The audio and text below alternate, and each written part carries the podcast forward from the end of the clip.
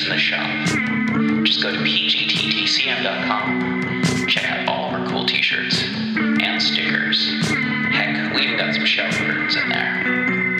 Keep clean, look cool, have cool stickers to put on stuff. Join us on Patreon get a free sticker. Or don't.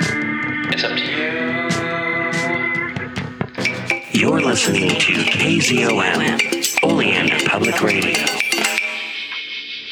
Greetings, listeners. It is I, TV Spitzer Informer Dave, here once again to talk to you about the Cthulhu mythos, its books, its monsters, its unfortunate human casualties, its timeline in general, and even its tangential bits, like the dreamlands or things of a weird nature that are Lovecraftian leaning. Once more we head into those dark woods, further feeling those malevolent forces upon us. Once again we walk down the lightless stone staircase in the middle of nowhere. You're listening to KZOM. The Captain of the Pole Star by Arthur Conan Doyle. Being an extract from the singular journal of John McAllister Ray, student of medicine. September 11th. Latitude 81 degrees 40 minutes north. Longitude 2 degrees east. Still lying to amid enormous ice fields.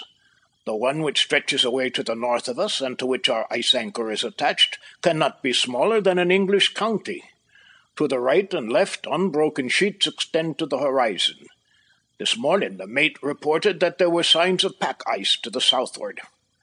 Should this form of sufficient thickness to bar our return, we shall be in a position of danger, as the food, I hear, is already running somewhat short. It is late in the season, and the nights are beginning to reappear. This morning I saw a star twinkling just over the foreyard, the first since the beginning of May. There is considerable discontent among the crew, many of whom are anxious to get back home to be in time for the herring season, when labour always commands a high price on the Scotch coast. As yet their displeasure is only signified by sullen countenances and black looks, but I heard from the second mate this afternoon that they contemplated sending a deputation to the captain to explain their grievance. I much doubt how he will receive it, as he is a man of fierce temper, and very sensitive about anything approaching to an infringement of his rights. I shall venture after dinner to say a few words to him on the subject. I have always found that he will tolerate from me what he would resent from any other member of the crew. Amsterdam Island, at the northwest of Spitzbergen, is visible upon our starboard quarter. A rugged line of volcanic rocks, intersected by white seams which represent glaciers. It is curious to think that at the present moment there is probably no human being nearer to us than the Danish settlements in the south of Greenland, a good nine hundred miles as the crow flies. A captain takes a great responsibility upon himself when he risks his vessel under such circumstances. No whaler has ever remained in these latitudes till so advanced a period of the year. 9 p.m. I have spoken to Captain Craigie, and though the result has been hardly satisfactory, I am bound to say that he listened to what I had to say very quietly and even deferentially. When I had finished, he put on that air of iron determination which I have frequently observed upon his face, and paced rapidly backwards and forwards across the narrow cabin for some minutes. At first I feared that I had seriously offended him, but he dispelled the idea by sitting down again and putting his hand upon my arm with a gesture which almost amounted to a caress. There was a depth of tenderness, too, in his wild dark eyes which surprised me considerably. Look here, Doctor, he said. I'm sorry I ever took you. I am indeed. And I would give fifty pounds this minute to see you standing safe upon the Dundee Quay. It's hit or miss with me this time. There are fish to the north of us. How dare you shake your head, sir, when I tell you I saw them blowing from the masthead? This in a sudden burst of fury, though I was not conscious of having shown any signs of doubt. Two and twenty fish in as many minutes as I am a living man, and not one under ten foot. Footnote. A whale is measured among whalers not by the length of its body, but by the length of its whalebone. End of footnote. Now, Doctor, do you think I can leave the country where there is only one infernal strip of ice between me and my fortune? If it came on to blow from the north tomorrow, we could fill the ship and be away before the frost could catch us. If it came on to blow from the south, well, I suppose the men are paid for risking their lives, and as for myself, it matters but little to me, for I have more to bind me to the other world than to this one. I confess that I am sorry for you, though. I wish I had old Angus Tate, who was with me last voyage, for he was a man that would never be missed. And you, you said once that you were engaged, did you not? Yes, I answered, snapping the spring of the locket which hung from my watch chain, and holding up the little vignette of Flora. Curse you! He yelled, springing out of his seat with his hair, very beard bristling with passion. What is your happiness to me? What have I to do with her that you must dangle her photograph before my eyes? I almost thought that he was about to strike me in the frenzy of his rage, but with another imprecation he dashed open the door of the cabin and rushed out onto the deck, leaving me considerably astonished at his extraordinary violence. It is the first time that he has ever shown me anything but courtesy and kindness. I can hear him pacing excitedly up and down overhead as I write these lines. I should like to give a sketch of the character of this man, but it seems presumptuous to attempt such a thing upon paper when the idea in my own mind is at best a vague and uncertain one. Several times I have thought that I had grasped the clue which might explain it, only to be disappointed by his presenting himself in some new light which would upset all my conclusions. It may be that no human eye but my own shall ever rest upon these lines, yet as a psychological study I shall attempt to leave some record of Captain Nicholas Craigie. A man's outer case generally gives some indication of the soul within. The captain is tall and well formed, with a dark, handsome face and a curious way of twitching his limbs, which may arise from nervousness or be simply an outcome of his excessive energy. His jaw and whole cast of countenance is manly and resolute, but the eyes are the distinctive feature of his face. They are of the very darkest hazel, bright and eager, with a singular mixture of recklessness in their expression, and of something else which I have sometimes thought was more allied with horror than with any other emotion. Generally the former predominated, but on occasions, and more particularly when he was thoughtfully inclined, the look of fear would spread and deepen until it imparted a new character to his whole countenance. It is at these times that he is most subject to tempestuous fits of anger, and he seems to be aware of it, for I have known him lock himself up so that no one might approach him until his dark hour was past. He sleeps badly, and I have heard him shouting during the night, but his cabin is some little distance from mine, and I could never distinguish the words which he said. This is one phase of his character, and the most disagreeable one. It is only through my close association with him, thrown together as we are day after day, that I have observed it. Otherwise, he is an agreeable companion, well read and entertaining, and as gallant a seaman as ever trod a deck. I shall not easily forget the way in which he handled the ship when we were caught in a gale among the loose ice at the beginning of April. I have never seen him so cheerful and even hilarious as he was that night, as he paced backwards and forwards upon the bridge amid the flashing of the lightning and the howling of the wind. He has told me several times that the thought of death was a pleasant one to him, which is a sad thing for a young man to say. He cannot be much more than thirty, though his hair and moustache are already slightly grizzled. Some great sorrow must have overtaken him and blighted his whole life. Perhaps I should be the same if I lost my Flora. God knows. I think if it were not for her that I should care very little whether the wind blew from the north or the south tomorrow. There, I hear him come down the companion, and he has locked himself up in his room, which shows that he is still in an unamiable mood. And so to bed, as old Pepys would say, for the candle is burning down. We have to use them now, since the nights are closing in. And the steward is turned in, so there are no hopes of another one. September 12th. Calm, clear day, and still lying in the same position. What wind there is comes from the southeast, but it is very slight. Captain is in a better humour, and apologized to me at breakfast for his rudeness.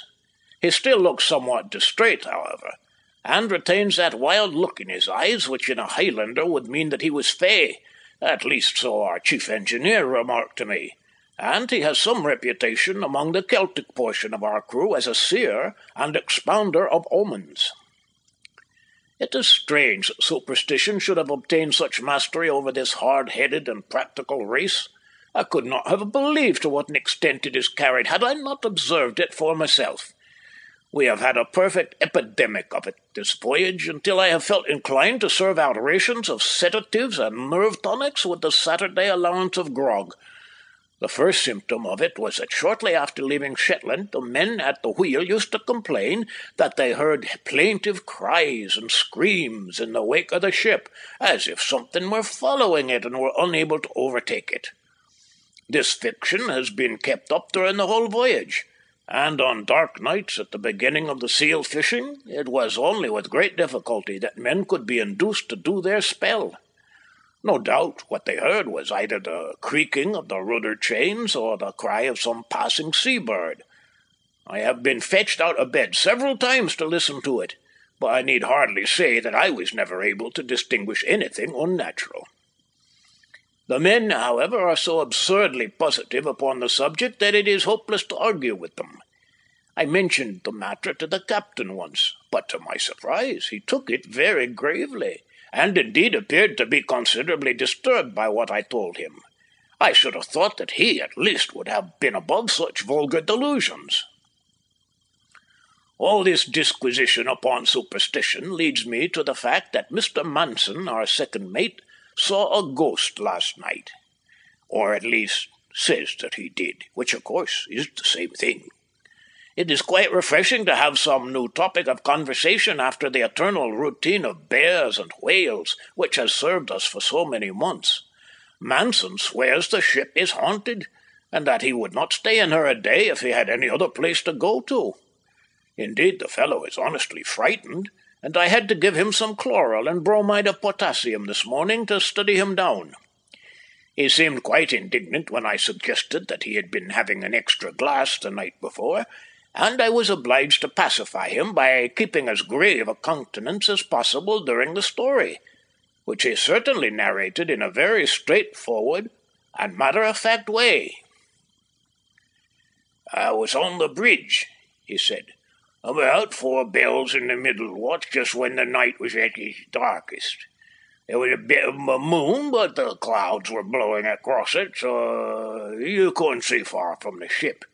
John McLeod, the harpooner, came aft from the forecastle head and reported a strange noise on the starboard bow. I went forward, and we both heard it, sometimes like a bairn crying, and sometimes like a wench in pain. I've been uh, seventeen years to the country, and I never heard seal, old or young, make a sound like that. As we were standing there on the forecastle head, the moon came out from behind a cloud, and we both saw a sort of white figure moving across the ice field in the same direction that we had heard the cries. We lost sight of it for a while, but it came back on the port bow, and we could just make it out like a shadow on the ice. I sent a hand aft for the rifles, and McLeod and I went down on to the pack, thinking that maybe it might be a bear. When we got on the ice, I lost sight of McLeod, but I pushed on in the direction where I could still hear the cries.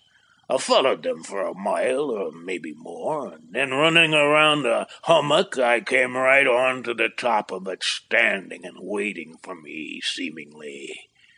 I don't know what it was. It wasn't a bear, anyway. It was uh, tall and white and, and straight, and if it wasn't a man nor a woman, I, I'll stake my davy it was something worse. I made for the ship as hard as I could run, and precious glad I was to find myself aboard. I signed articles to do my duty by the ship, and on the ship I'll stay, but you won't catch me on the ice again after sundown. That is his story, given as far as I can in his own words. I fancy what he saw must, in spite of his denial, have been a young bear erect upon its hind legs, an attitude which they often assume when alarmed. In the uncertain light, this would bear a resemblance to a human figure, especially to a man whose nerves were already somewhat shaken.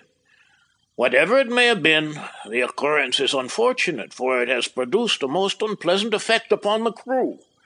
Their looks are more sullen than before, and their discontent more open. The double grievance of being debarred from the herring fishing, and of being detained in what they choose to call a haunted vessel, may lead them to do something rash. Even the harpooneers, who are the oldest and steadiest among us, are joining in the general agitation. Apart from this absurd outbreak of superstition, things are looking rather more cheerful. The pack which was forming to the south of us has partly cleared away, and the water is so warm as to lead me to believe that we are lying in one of those branches of the Gulf Stream which run up between Greenland and Spitzbergen. There are numerous small medusae and salamanders about the ship, with abundance of shrimps, so that there is every possibility of fish being sighted. Indeed, one was seen blowing about dinner time, but in such a position that it was impossible for the boats to follow it. September 13th. Had an interesting conversation with the chief mate, Mr. Milne, upon the bridge. It seems that our captain is as great an enigma to the seamen, and even to the owners of the vessel, as he has been to me. Mr. Milne tells me that when the ship is paid off after returning from a voyage, Captain Craigie disappears and is not seen again until the approach of another season, when he walks quietly into the office of the company and asks whether his services will be required. He has no friend in Dundee, nor does anyone pretend to be acquainted with his early history. His position depends entirely upon his skill as a seaman and the name for courage and coolness which he had earned in the capacity of mate, before being entrusted with a separate command. The unanimous opinion seems to be that he is not a Scotchman, and that his name is an assumed one.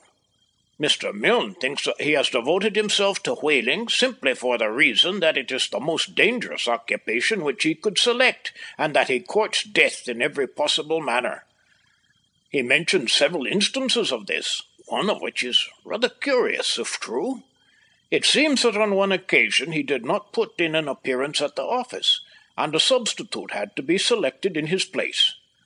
That was at the time of the last Russian and Turkish war. When he turned up again next spring, he had a puckered wound in the side of his neck, which he used to endeavour to conceal with his cravat. Whether the mate's inference that he had been engaged in the war is true or not, I cannot say. It was certainly a strange coincidence. The wind is veering round in an easterly direction, but is still very slight. I think the ice is lying closer than it did yesterday.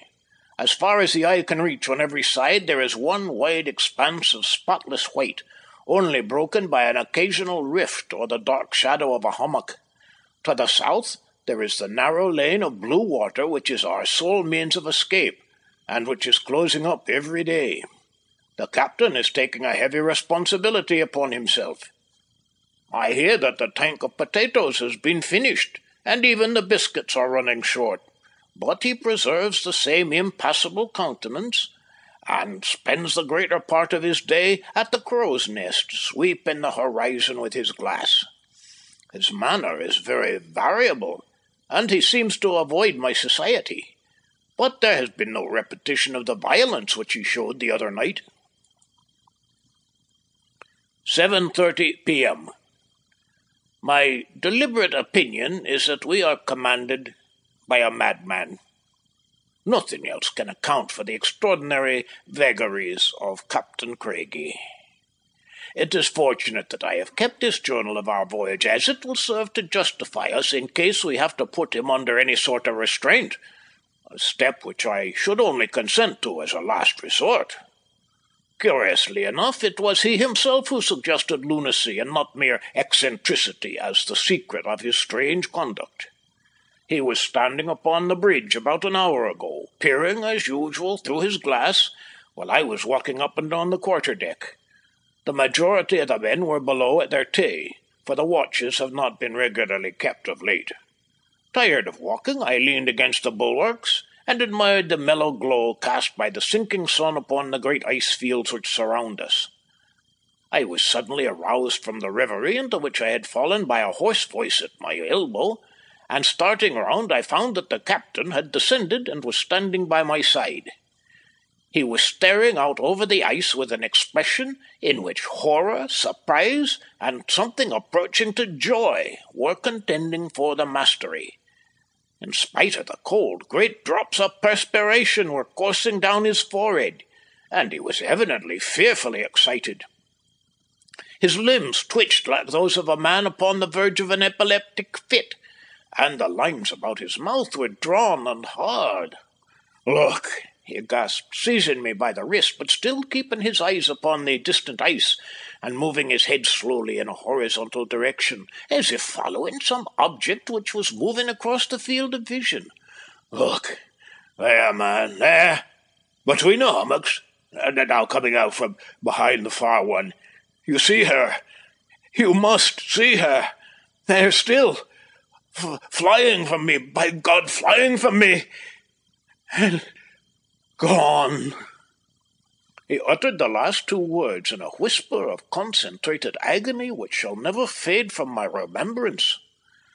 Clinging to the ratlines, he endeavoured to climb up upon the top of the bulwarks as if in the hope of obtaining a last glance at the departing object. His strength was not equal to the attempt, however, and he staggered back against the saloon skylights, where he leaned panting and exhausted. His face was so livid that I expected him to become unconscious, so lost no time in leading him down the companion and stretching him out upon one of the sofas in the cabin. I then poured him out some brandy, which I held to his lips and which had a wonderful effect upon him, bringing the blood back into his white face and steadying his poor shaken limbs. He raised himself up upon his elbow, and looking round to see that we were alone, he beckoned me to come and sit beside him. You saw it, didn't you? he asked, still in the same subdued, awesome tone so foreign to the nature of the man. No, I saw nothing. His head sank back upon the cushions. No, he wouldn't without the glass, he murmured. He couldn't. It was the glass that showed her to me. And then the eyes of love. The eyes of love. I say, Doc, don't let the steward in. He'll think I'm mad. Just bolt the door, will you? I rose and did what he had commanded. He lay quiet for a while, lost in thought apparently, and then raised himself up upon his elbow again and asked for some more brandy. You, you don't think that I am, do you, Doc? He asked as I was putting the bottle back into the after locker. Tell me now, as man to man, do you think that I am mad? I think you have something on your mind, I answered, which is exciting you and, and doing you a good deal of harm. Right there, lad, he cried, his eyes sparkling from the efforts of the brandy. Plenty on my mind, plenty. But I I can work out the latitude and the longitude, and I can handle my sextant and manage my logarithms. You couldn't prove me mad in a court of law, could you now? It was curious to hear the man lying back and coolly arguing out the question of his own sanity. Perhaps not, I said, but still I think it would be wise to get home as soon as you can and settle down to a quiet life for a while. Get home, he muttered with a sneer upon his face. One word for me, two for yourself, lad. Settle down with Flora. Pretty little Flora. Are bad dreams signs of madness? Sometimes, I answered. What else? What would be the, the first symptoms? Pains in the head? Noises in the ears, flashes before the eyes, delusions. Ah, what about them? he interrupted. What would you call a delusion? Seeing a thing which is not there is a delusion. But she was there, he groaned to himself. She was there. And rising, he unbolted the door and walked with slow and uncertain steps to his own cabin, where I had no doubt that he will remain until tomorrow morning. His system seems to have received a terrible shock, whatever it may have been that he imagined himself to have seen. A man becomes a greater mystery every day, though I fear that the solution which he has himself suggested is the correct one, and that his reason is affected. I do not think that a guilty conscience has anything to do with his behaviour. The idea is a popular one among the officers, and I believe the crew, but I have seen nothing to support it. He has not the air of a guilty man, but of one who has had terrible usage at the hands of fortune, and who should be regarded as a martyr rather than a criminal. The wind is veering round to the south tonight. God help us if it blocks that narrow pass which is our only road to safety. Situated as we are on the edge of the main Arctic pack, or the barrier as it is called by the whalers, any wind from the north has the effect of shredding out the ice around us and allowing our escape, while a wind from the south blows up all the loose ice behind us and hems us in between two packs. God help us, I say again. September 14th, Sunday and a day of rest. My fears have been confirmed, and the thin strip of blue water has disappeared from the southward. Nothing but the great motionless ice fields around us, with their weird hummocks and fantastic pinnacles. There is a deathly silence over their wide expanse which is horrible. No lapping of the waves now, no cries of seagulls or straining of sails, but one deep universal silence, in which the murmurs of the seamen and the creak of their boots upon the white shining deck seem discordant and out of place. Our only visitor was an Arctic fox, a rare animal upon the pack, though common enough upon the land. He did not come near the ship, however, but after surveying us from a distance fled rapidly across the ice. This was curious conduct, as they generally know nothing of man, and being of an inquisitive nature become so familiar that they are easily captured. Incredible as it may seem, even this little incident produced a bad effect upon the crew. Yon puer bester kens mair, aye, eh, and sees man, are you know me, was the comment of one of the leading harpooneers, and others nodded their acquiescence. It is vain to attempt to argue against such puerile superstition. They have made up their minds that there is a curse upon the ship, and nothing will ever persuade them to the contrary. The captain remained in seclusion all day, except for about half an hour in the afternoon, when he came out upon the quarter deck. I observed that he kept his eye fixed upon the spot where the vision of yesterday had appeared, and was quite prepared for another outburst, but none such came. He did not seem to see me, although I was standing close beside him. Divine service was read as usual by the chief engineer, it is a curious thing that in whaling vessels the Church of England prayer book is always employed, although there is never a member of that church among either officers or crew. Our men were all Roman Catholics or Presbyterians, the former predominating. Since a ritual is used which is foreign to both, neither can complain that the other is preferred to them, and they listen with all attention and devotion, so that the system has something to recommend it a glorious sunset which made the great fields of ice look like a lake of blood. I have never seen a finer and at the same time more weird effect. Wind is veering round. If it will blow twenty four hours from the north, all will yet be well. September 15th. Today is Flora's birthday. Dear lass, it is well that she cannot see her boy, as she used to call me, shut up among the ice fields with a crazy captain and a few weeks' provisions. No doubt she scans the shipping list in the Scotsman every morning to see if we are reported from Shetland. I have to set an example to the men and look cheery and unconcerned, but God knows my heart is very heavy at times. The thermometer is at 19 Fahrenheit today. There is but little wind, and what there is comes from an unfavourable quarter. Captain is in an excellent humour. I think he imagines he has seen some other omen or vision, poor fellow, during the night, for he came into my room early in the morning and, stooping down over my bunk, whispered, It wasn't a delusion, Doc. It's all right. After breakfast, he asked me to find out how much food was left, which the second mate and I proceeded to do. It was even less than we had expected. Forward they have half a tank full of biscuits, three barrels of salt meat, and a very limited supply of coffee beans and sugar. In the afterhold and lockers there are a good many luxuries, such as tinned salmon, soups, haricot mutton, etc., but they will go a very short way among a crew of fifty men.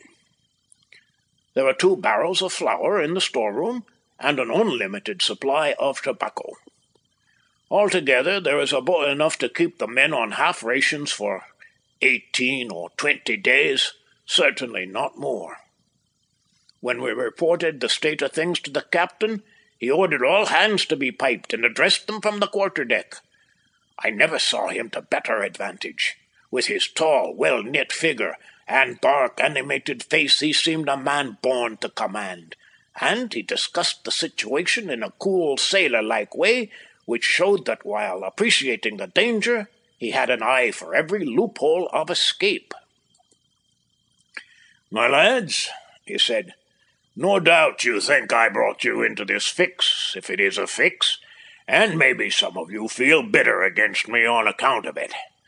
But you must remember that for many a season no ship that comes to the country has brought in as much oil money as the old Pole Star and every one of you has had his share of it.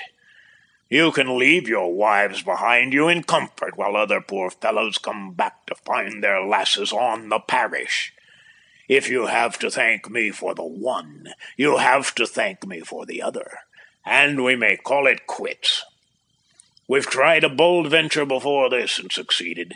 So now that we've tried one and failed, we've no cause to cry out about it. If the worst comes to the worst, we can make the land across the ice, and lay in a stock of seals which will keep us alive until the spring.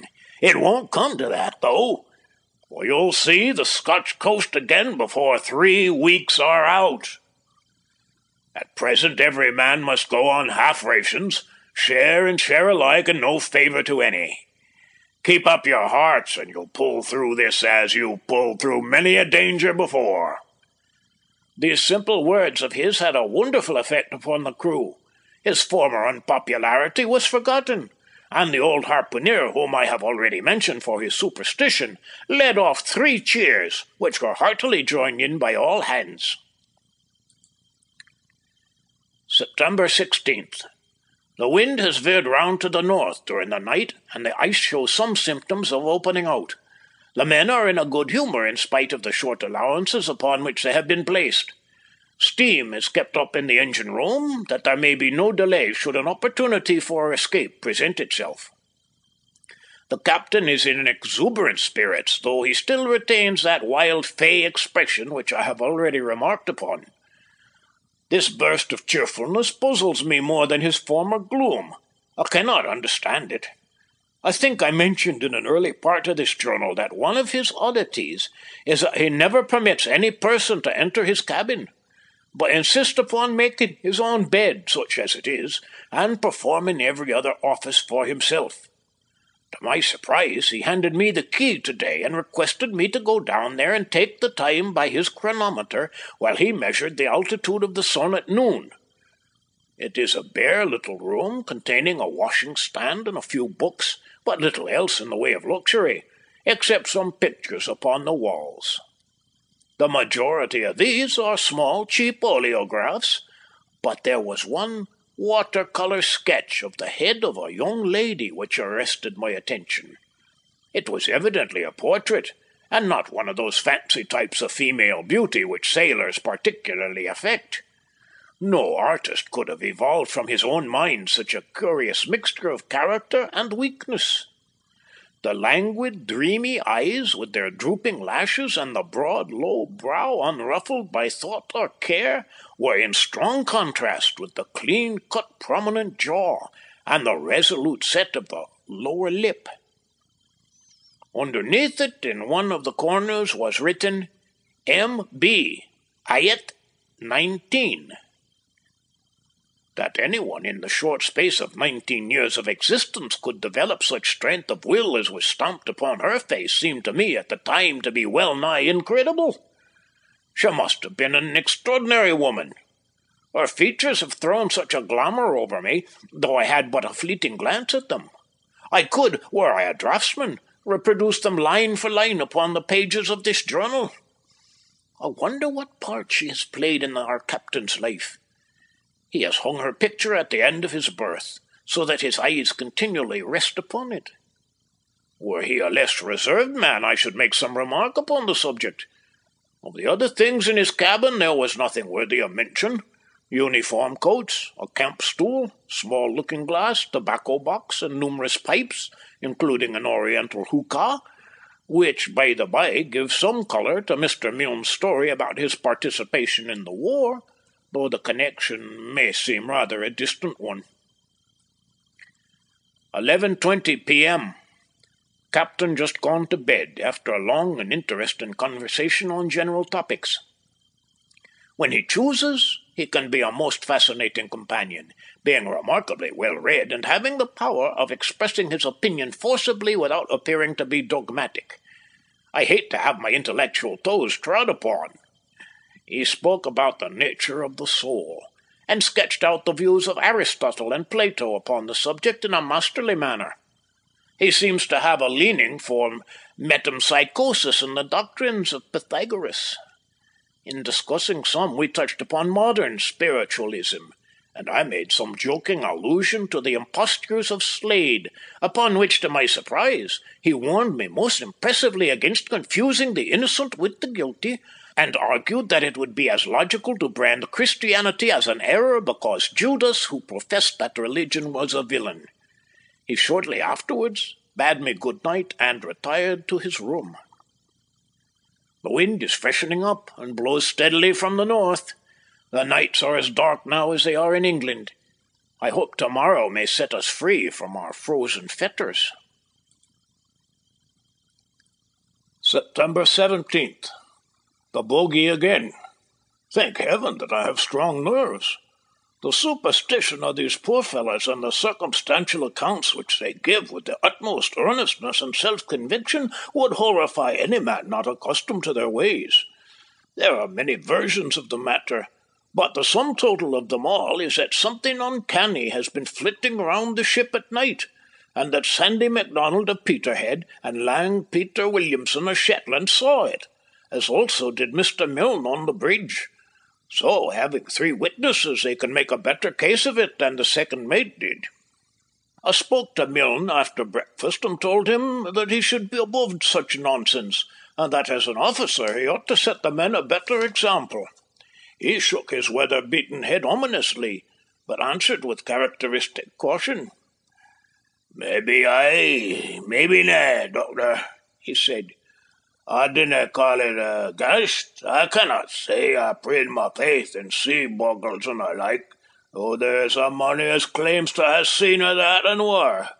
I'm no easy feared, but maybe your hand blood would run a bit cold, mon, if instead of a spirit about it in daylight, you to uh, wi' me last night and see a awful like shape, white and gruesome. Well, here, where's there? And he greeting and cutting in the darkness like a bit lamby that had lost its mither. It would nae say to put it down to old wise Claver then, I'm thinking.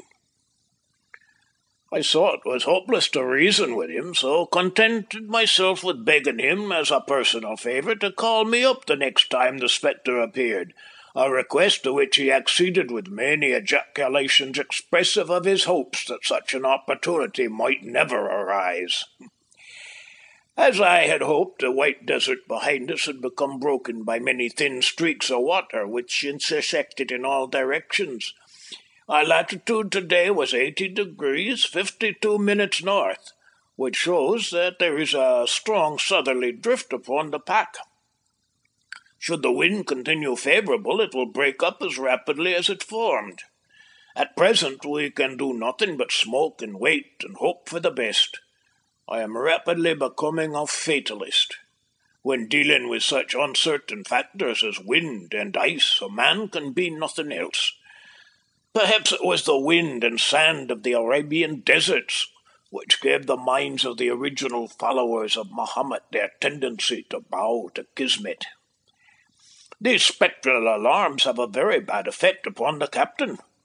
I feared that it might excite his sensitive mind and endeavoured to conceal the absurd story from him, but unfortunately he overheard one of the men making an allusion to it and insisted upon being informed about it.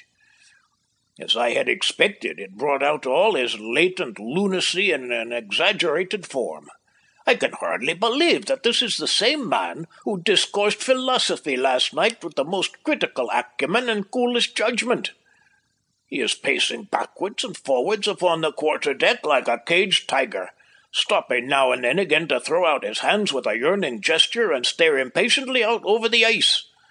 He keeps up a continual mutter to himself, and once he called out, But a little time, love, but a little time. Poor fellow! It is sad to see a gallant seaman and accomplished gentleman reduced to such a pass, and to think that imagination and delusion can cow a mind to which real danger was but the salt of life. Was ever a man in such position as I, between a demented captain and a ghost seeing mate? I sometimes think I am the only really sane man aboard the vessel except perhaps the second engineer, who's a kind of a ruminant and would care nothing for all the fiends in the Red Sea so long as they would leave him alone and not disarrange his tools. The ice is still opening rapidly, and there is every probability of our being able to make a start tomorrow morning. They will think I am inventing when I tell them at home all the strange things that have befallen me. 12 p.m. I have been a good deal startled, though I feel steadier now thanks to a stiff glass of brandy. I am hardly myself yet, however, as, this handwriting will testify. The fact is that I have gone through a very strange experience, and am beginning to doubt whether I was justified in branding everyone on board as madmen because they professed to have seen things which did not seem reasonable to my understanding. Ah! I am a fool to let such a trifle unnerve me, and yet coming as it does after all these alarms, it has an additional significance, for I cannot doubt either Mr. Manson's story or that of the mate, now that I have experienced that which I used formerly to scoff at.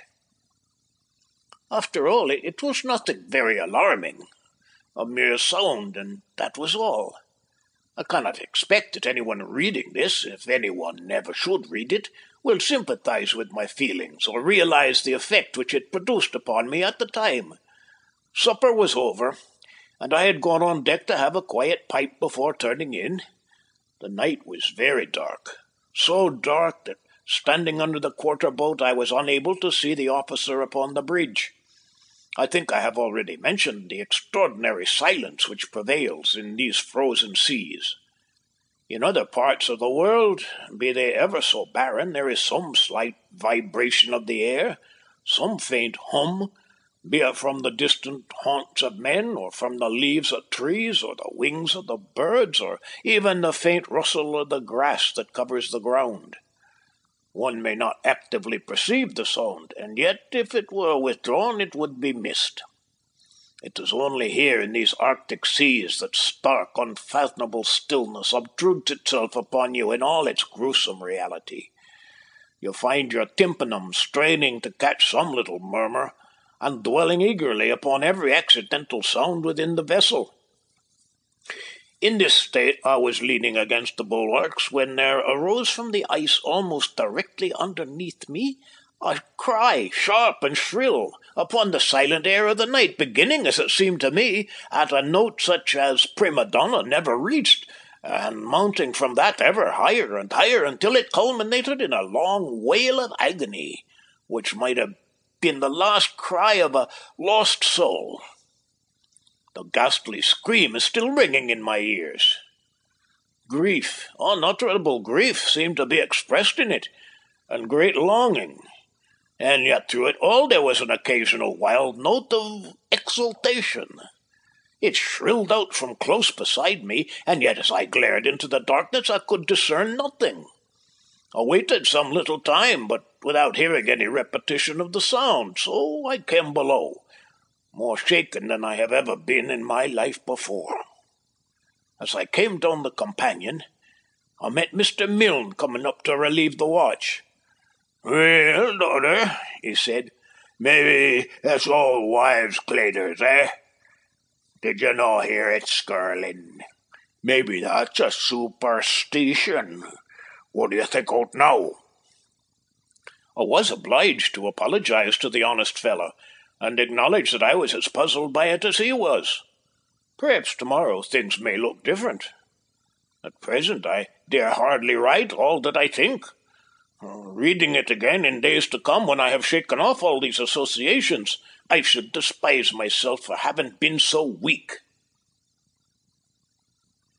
September 18th. Passed a restless and uneasy night, still haunted by that strange sound. The captain does not look as if he had had much repose either, for his face is haggard and his eyes bloodshot. I have not told him of my adventure of last night, nor shall I. He is already restless and excited, standing up, sitting down, and apparently utterly unable to keep still.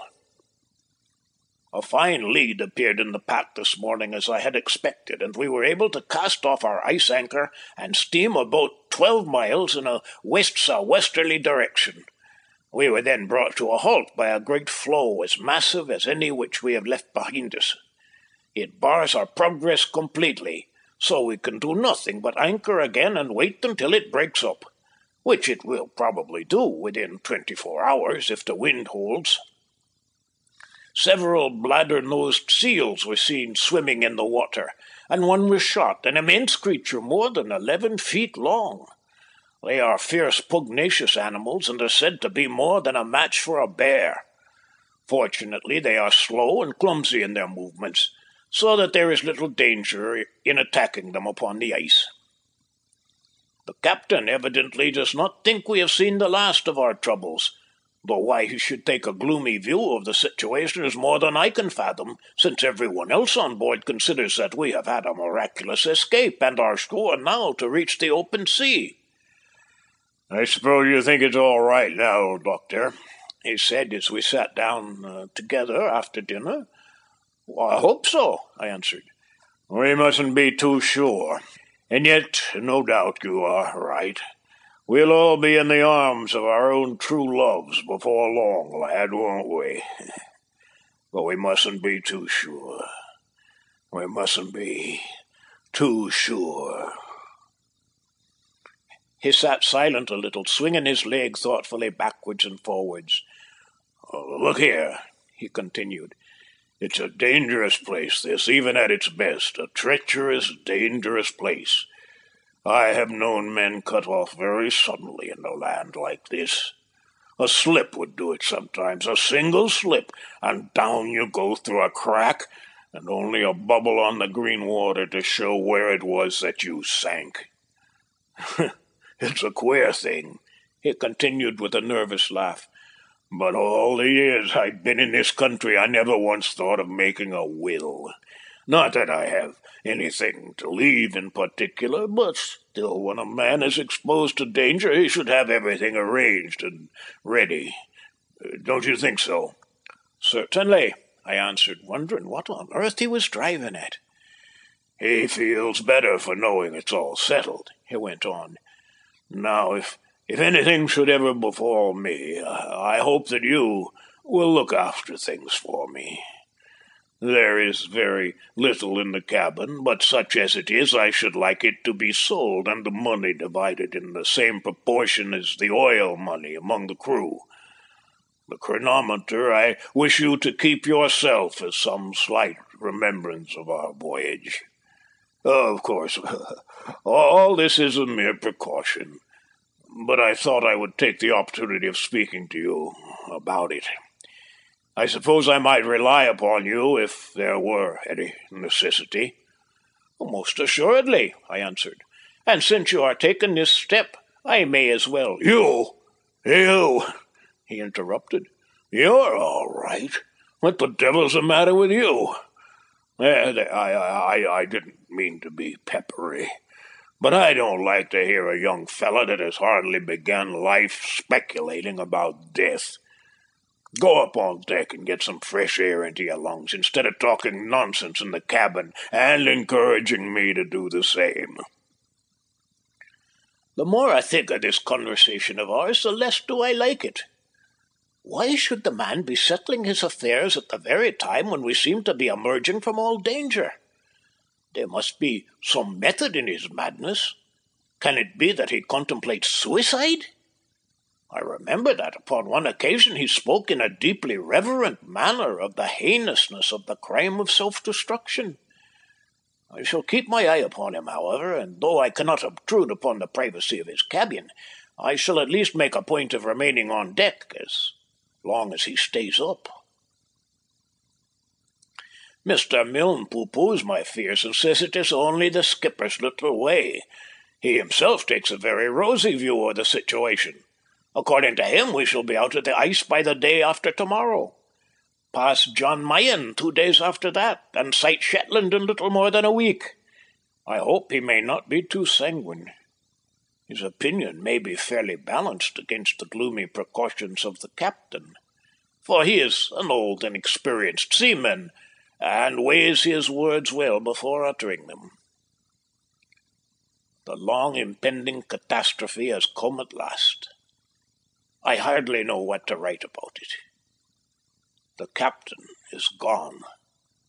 He may come back to us alive, but I fear me, I fear me. It is now seven o'clock in the morning of the 19th of September. I have spent the whole night traversing the great ice floe in front of us with a party of seamen in the hope of coming upon some trace of him, but in vain. I shall try to give some account of the circumstances which attended upon his disappearance.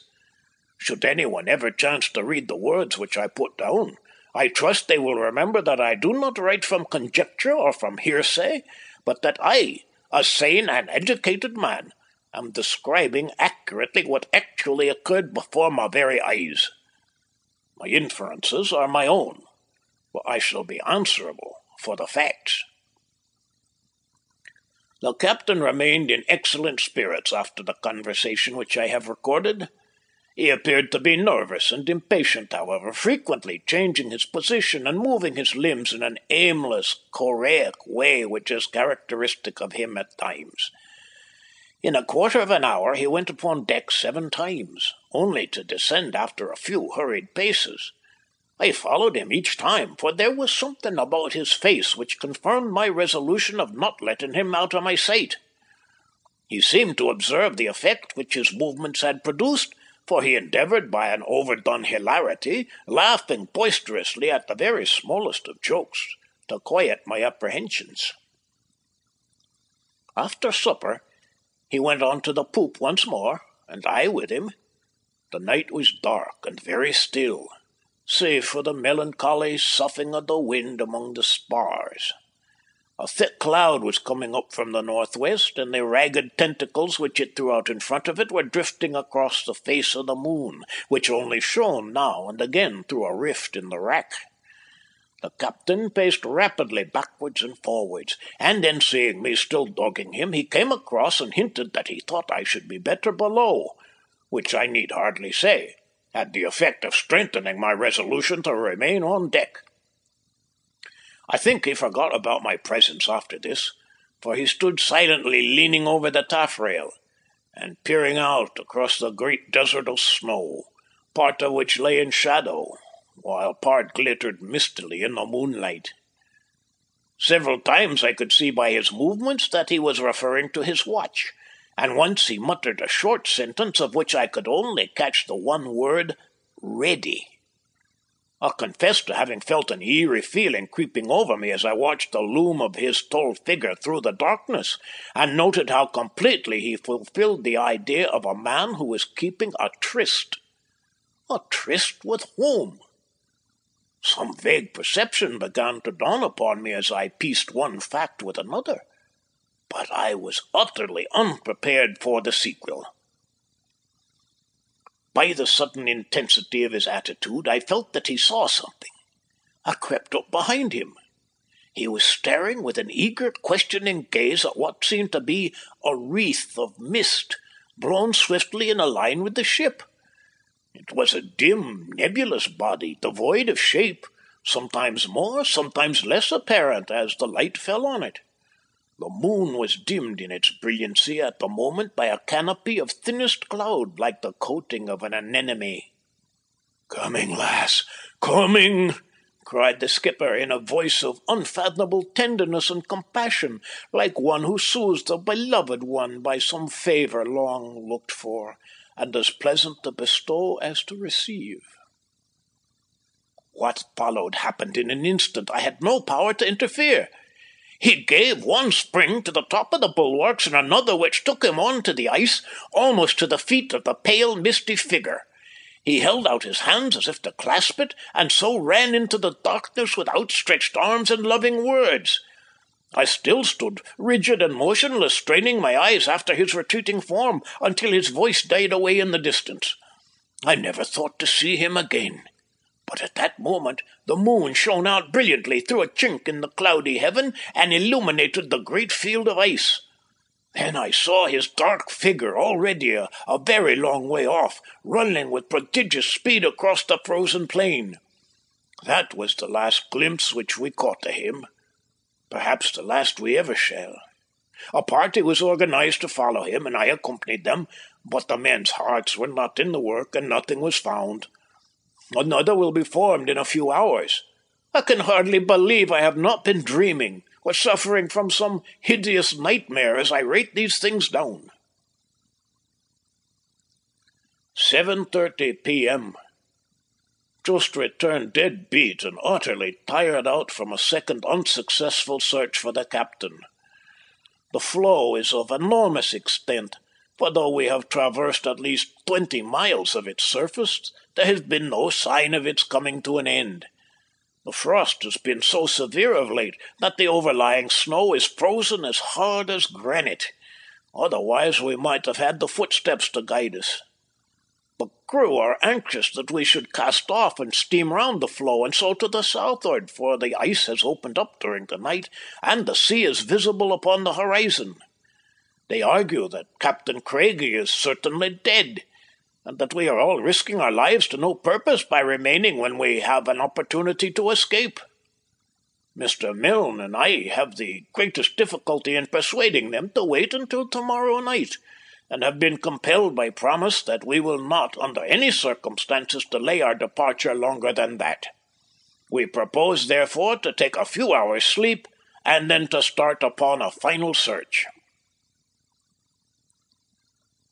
September 20th, evening. Across the ice this morning with a party of men exploring the southern part of the floe, while Mr. Milne went off in a northerly direction. We pushed on for ten or twelve miles without seeing a trace of any living thing, except a single bird, which fluttered a great way over our heads, and which by its flight I should judge to have been a falcon. The southern extremity of the ice field tapered away into a long, narrow spit which projected out into the sea. When we came to the base of this promontory, the men halted, but I begged them to continue to the extreme end of it, that we might have the satisfaction of knowing that no possible chance had been neglected. We had hardly gone a hundred yards before MacDonald of Peterhead cried out that he saw something in front of us, and began to run. We all got a glimpse of it and ran too. At first it was only a vague darkness against the white ice, but as we raced along together it took the shape of a man, and eventually of the man of whom we were in search. He was lying face downwards upon a frozen bank. Many little crystals of ice and feathers of snow had drifted on to him as he lay, and sparkled upon his dark seaman's jacket. As we came up, some wandering puff of wind caught these tiny flakes in its vortex, and they whirled up into the air, partially descending again, and then caught once more in the current, sped rapidly away in the direction of the sea. To my eyes it seemed but a snowdrift, but many of my companions averred that it started up in the shape of a woman, stooped over the corpse and kissed it, and then hurried away across the floe. I have learned never to ridicule any man's opinion, however strange it may seem. Sure it is that Captain Nicholas Craigie had met with no painful end, for there was a bright smile upon his blue, pinched features, and his hands were still outstretched as though grasping at the strange visitor which had summoned him away into the dim world that lies beyond the grave. We buried him the same afternoon, with the ship's ensign around him and a thirty-two pound shot at his feet. I read the burial service, while the rough sailors wept like children, for there were many who owed much to his kind heart, and who showed now the affection which his strange ways had repelled during his lifetime. He went off the grating with a dull, sullen splash, and as I looked into the green water I saw him go down, down, down until he was but a little flickering patch of white hanging upon the outskirts of eternal darkness. Then even that faded away, and he was gone. There he shall lie with his secret and his sorrows and his mystery all still buried in his breast, until that great day when the sea shall give up its dead, and Nicholas Craigie come out from among the ice with the smile upon his face and his stiffened arms outstretched in greeting. I pray that his lot may be a happier one in that life than it has been in this. I shall not continue my journal. Our road to home lies plain and clear before us, and the great ice field will soon be but a remembrance of the past. It will be some time before I get over the shock produced by recent events. When I began this record of our voyage, I little thought of how I should be compelled to finish it. I am writing these final words in a lonely cabin, still starting at times and fancying I hear the quick, nervous step of the dead man upon the deck above me. I entered his cabin tonight, as was my duty, to make a list of his effects in order that they might be entered in the official log. All was as it had been upon my previous visit, save that the picture which I have described as having hung at the end of his bed had been cut out of its frame as with a knife and was gone. With this last link in a strange chain of evidence, I close my diary of the voyage of the Pole Star. Note by Dr. John McAllister Ray, Sr. I have read over the strange events connected with the death of the captain of the Pole Star as narrated in the journal of my son. That everything occurred exactly as he describes it, I have the fullest confidence, and indeed the most positive certainty, for I know him to be a strong nerved and unimaginative man with the strictest regard for veracity. Still, the story is, on, the face of it, so vague and improbable that I was long opposed to its publication. Within the last few days, however, I have had independent testimony upon the subject which throws a new light upon it. I had run down to Edinburgh to attend a meeting of the British Medical Association when I chanced to come across Dr. P, an old college chum of mine now practising at Saltash in Devonshire. Upon my telling him of this experience of my son's, he declared to me that he was familiar with the man, and proceeded, to my no small surprise, to give me a description of him which tallied remarkably well with that given in the journal, except that he depicted him as a younger man. According to his account, he had been engaged to a young lady of singular beauty residing upon the Cornish coast. During his absence at sea, his betrothed had died, under circumstances of peculiar horror. End of The Captain of the Pole Star.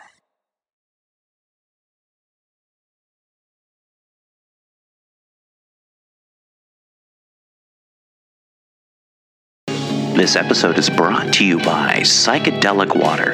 Psychedelic Water is mild psychedelics, legal mild psychedelics, suspended in tea and then put into a can and then shipped to you. You can get a shipment of it weekly, get a subscription to it, have it sent to you.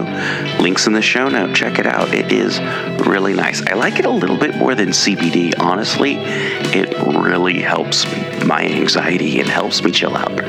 But hey, if for some reason or another you can't get psychedelic water, check out Golden Goat CBD. They got CBD, they got CBD gummies, they've got chewables, they've got droppers, they've got uh, salts for in the bath. I don't want to see bath salts because then people think of like people eating people's faces in Florida. Uh, oh, oh, hey, something that is awesome. Copper Cow pour over coffee from Vietnam. Vietnamese pour over coffee. This is so good. I just picked up the churro. It was really good. I normally just love a black coffee. Their black coffee is amazing. And Sarah, my partner, she had the creamer with just the black coffee and she was like, this is really good. Pour over coffee. Have you had pour over coffee? It's so good. It's really, really good. And speaking of really, really good, Taza Chocolates has some amazing stuff this winter. Check out their peppermint bark. They have some really good vegan peppermint bark, and you're going, ugh, vegan chocolate. They use almond milk instead of milk milk. It is so good, and I can eat it without getting sick, which is really nice. All right check the show notes for sponsors. Find out who sponsors us, who keeps the show going, and you help, help you know, help them out because they help us out. All right. Thank you once again for listening to People's Guide to the Cthulhu Mythos. You can help show your support by going to the show notes and following any of the links that'll tell you how to support the show how to support our guests. And thank you to all of our guests who you can find in the show notes. Rate, review, subscribe, and remember, patrons get priority access to asking us questions, suggesting topics, even, I don't know, uh, uh, submitting stuff. Actually, you don't have to be a patron to submit anything. That's how Dave got on the show, and that's how you can get on the show too. It's the People's Guide to the Cthulhu Mythos. Rate, review, subscribe, tell your friends. Thank you for listening.